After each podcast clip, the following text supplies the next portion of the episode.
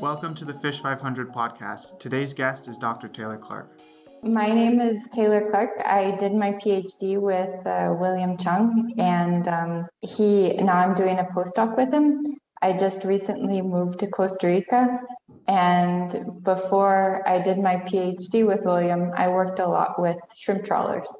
I grew up here. I did like my bachelor's and my master's here. I was lucky enough the Costa Rican government gave me a scholarship to go study and do a PhD with with William.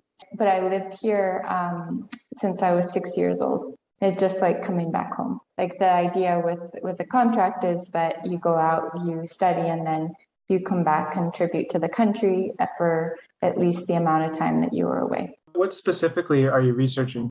For my PhD, I sort of started exploring how climate change might be affecting fisheries in the Eastern Tropical Pacific. And I found out that a big source of impact is going to be the expanding oxygen minimum zones in the eastern tropical Pacific. Um, it's going to be sort of pushing species really, really close to the coast and where there's more overlap with fisheries. But here in the eastern tropical Pacific, we don't have lots of really great data and so we have pretty much everything that we do to look at how climate change is going to impact them has to be through data deficient methods. And so William had an interest in how warming and deoxygenation is going to be affecting species under climate change. And so together we developed an index that requires really little data. Just it can be applied to thousands of marine species to see how warming and deoxygenation might affect those species. And so now I'm using that index and I'm going to apply it to reef fish around the globe. And then I'm also getting started in looking a little bit, zooming in on reef fish in the Eastern Tropical Pacific uh, through a project called uh, Eastern Tropical Pacific Reef Fish on the Move. And at the same time with William, I'm looking to expand this index that I, I spoke about earlier.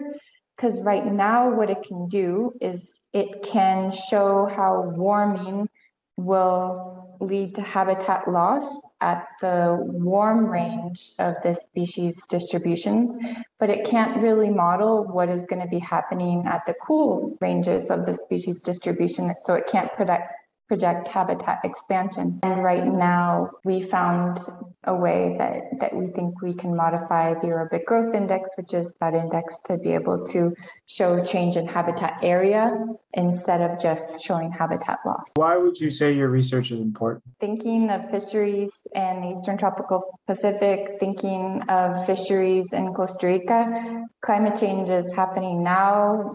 Oxygen minimum zones are expanding now. I've heard stories from fishermen and from researchers that go out and sample along the coast that they're seeing these species that are commonly found in the oxygen minimum zones. They're, they're finding them really, really close to the coastline and in very, very shallow areas. So it's already affecting fisheries, it's already affecting biodiversity in the region. So we have to find a way to incorporate that in, into fisheries management. To do that, we have to understand how the resources are changing in response to oxygen minimum zone expansion and warming. The value of the research really comes into play, I think, when you collaborate with people that can translate the ecological impacts into the social impacts and translate into to policy that can actually help people. What led you to this field of study?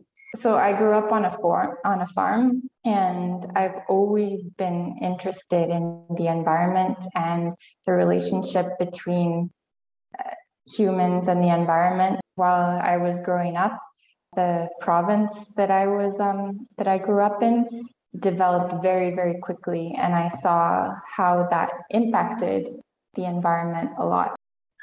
So, what advice do you have for early career researchers and students interested in fisheries research?